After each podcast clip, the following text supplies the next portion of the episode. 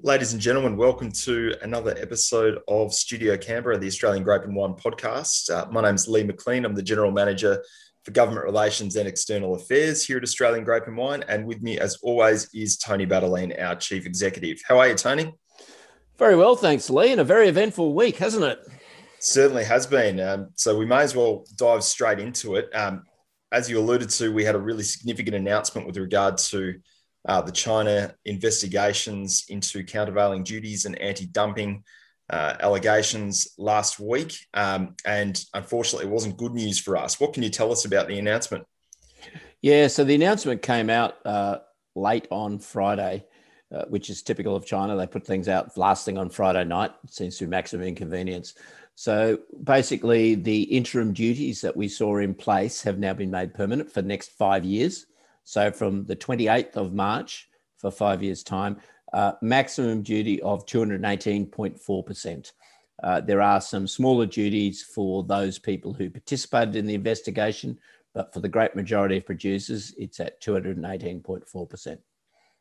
And even for most of those small producers, Tony, uh, that smaller number of producers who had a, a lower duty rate, um, am I right in assuming that they are fairly prohibitive rates anyway? Well, that's right. All these rates mean that for any bottled wine exports going into China, it's going to be very difficult to be uh, have any sort of competitive aspect to your product. So we've seen since the interim tariffs came on that imports into China have dropped to zero, and that will continue, I think, for the next five years unless we, we see some dramatic change.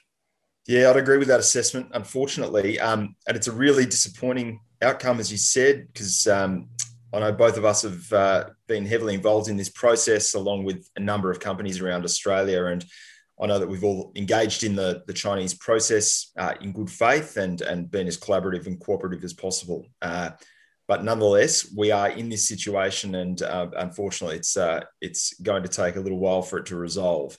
Um, now, I know it's early days in the process uh, now, Tony, but but what are the next steps for us? What what options are available to us um, moving forward?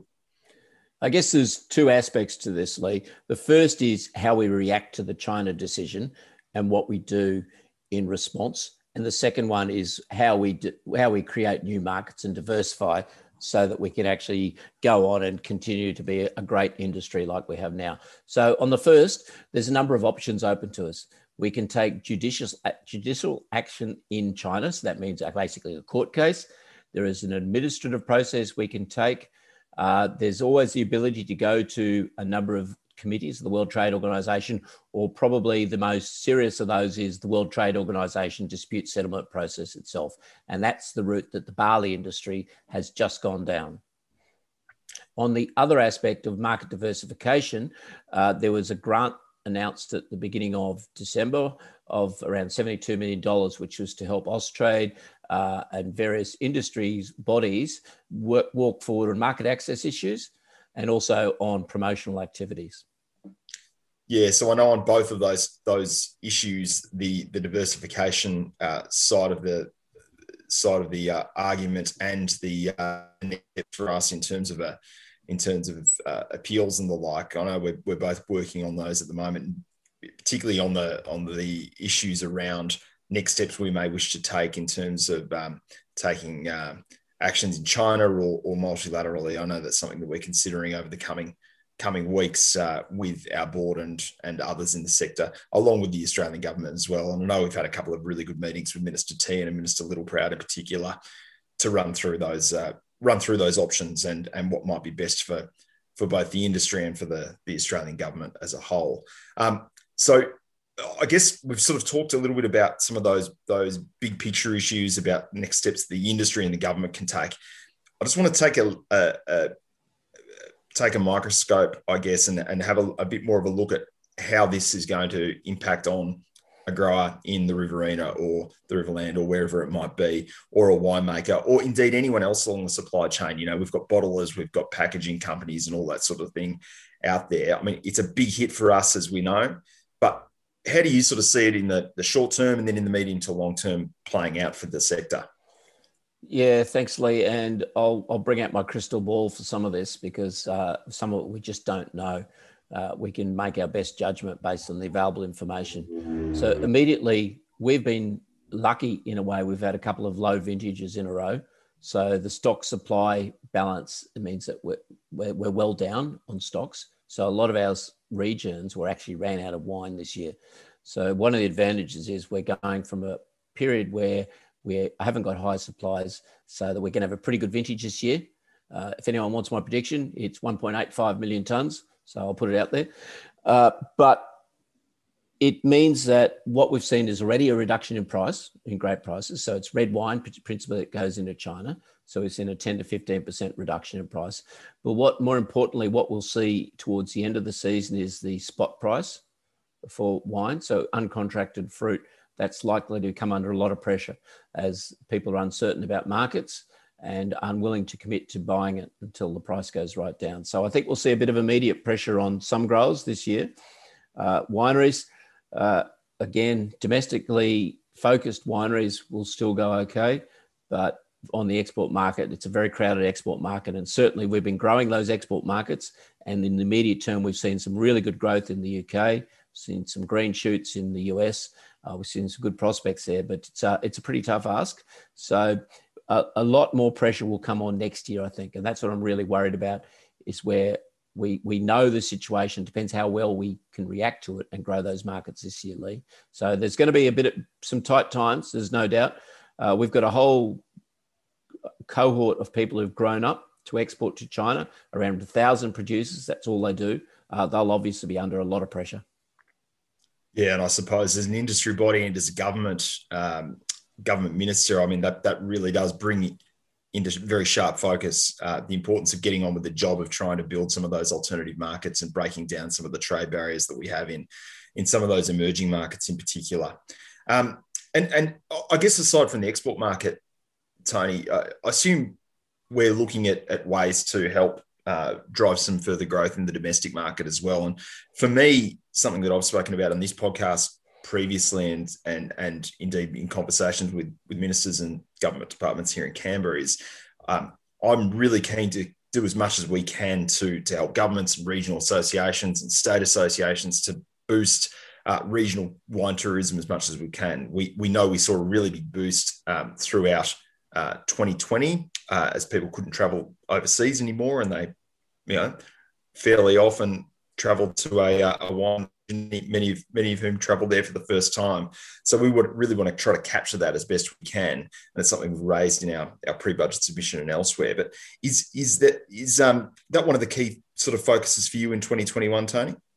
Oh yes, it is indeed. So the domestic market is so important to us, and one of the side impacts of COVID was that domestic tourism has really boomed. People want to get out, they want to buy local, and they want to go local and they're two really important parts for our sector. So that's been really important. And I think we need to work to grow on that. Um, minister Tehan, he's not only the trade minister, but the tourism minister. So uh, when I talked to him on Saturday about the China issue, one of the things we discussed was the potential to increase domestic tourism. Uh, he's very interested in looking at all possible options to do that. We've certainly seen Tourism Australia pivot towards domestic tourism. So there's going to be some real opportunities there. We've seen some state investment in it, but for us, it's trying to grow that domestic market. And, and you know, there's a lot of imports coming in domestically. There's no reason why we can't take some of that back. But we want to get people out to the regions. We want them spending money and we want them buying premium wine. Indeed, and and with Easter coming up, uh, I'd certainly be encouraging anyone who's keen to visit a wine region to jump in the car and, and go and visit one of our fantastic regions around Australia. Just make sure when you do, you drink responsibly, and make sure you've got a designated driver for the day as well to uh, make sure everyone stays safe and safe and healthy throughout the trip. Um, so, speaking of, of, wine regions as well, just to pivot away from that conversation a little bit, Tony. Um, we know that a lot of regions around the country, and in particular in New South Wales, had an enormous amount of rain over the last week or so. Um, I know you've had a few discussions with some uh, some winemakers out there. How's this sort of impacted on on the vintage as a whole in Australia, and in particular in some of those some of those regions that have been most heavily affected? Yeah, I think we've dodged a bullet with the rain to a large extent. Obviously, some individual producers have got hit more than others, but certainly we've found that most most people have had most of their fruit off before the rain came. Uh, uh, certainly in the, the Riverina, yeah, they've taken a bit of a hit, but it's going to be a good vintage there. They managed to get a lot of the fruit. Off. They had early rain as well in, in the Riverina. Uh, certainly in the Hunter, most people seem to have got their reds off in time. So um, I'm optimistic that we haven't had too much damage. Um, Canberra region could be a little bit different. I haven't had any reports from there, but I know we had a lot of rain uh, and it's still quite early in the vintage there. So um, I think I think we'll get through it okay. I think it's going to be a big vintage again, as I said. Not, not, and I think you know it's going to be magnificent quality. That slower ripening season we've had, I think, will be fantastic for quality. Indeed, and uh, and certainly hope for those businesses that might have been affected that the damage hasn't been too bad. And I know that there's been a huge effort put in by a number of companies around the place to, to get that fruit off before that that really significant rain event hit. So there was some uh, some sleepless nights uh, for many winemakers and viticulturalists out there, without question. Um, so, look, Tony, we might wrap it up there, I reckon. Uh, and as usual, talk about what we're going to enjoy this weekend. For me, given Easter is all about indulging in something a little bit sweet, I'm going to go for a Botrytis Semillon from Peter Lehmann. What about you? Well, it's interesting. I had a very good discussion with the Georgian ambassador during the week. Uh, a lovely bloke, really nice fellow. And we were talking about some of those great Georgian varieties. And Saperavi is one of the ones that sprung to mind. Now, we grow some great Saperavis in Australia. There's some from Ballandean Estate up at the Granite Belt. But also, um, there's a little winery called uh, Mary Hamilton owns down in the McLaren Vale, and it is a fabulous Saperavi. So that's what I've got this weekend. I, am going a little bit Georgian, a little bit Australian, and having a McLaren Vale Saperavi. That sounds fantastic. Well, as you, whatever you enjoy, make sure you enjoy it in moderation with food and family and your friends. And we will catch up with you next time on the podcast. Thanks, Tony. Yeah, thank you. And everyone have a great Easter. Uh, stay safe.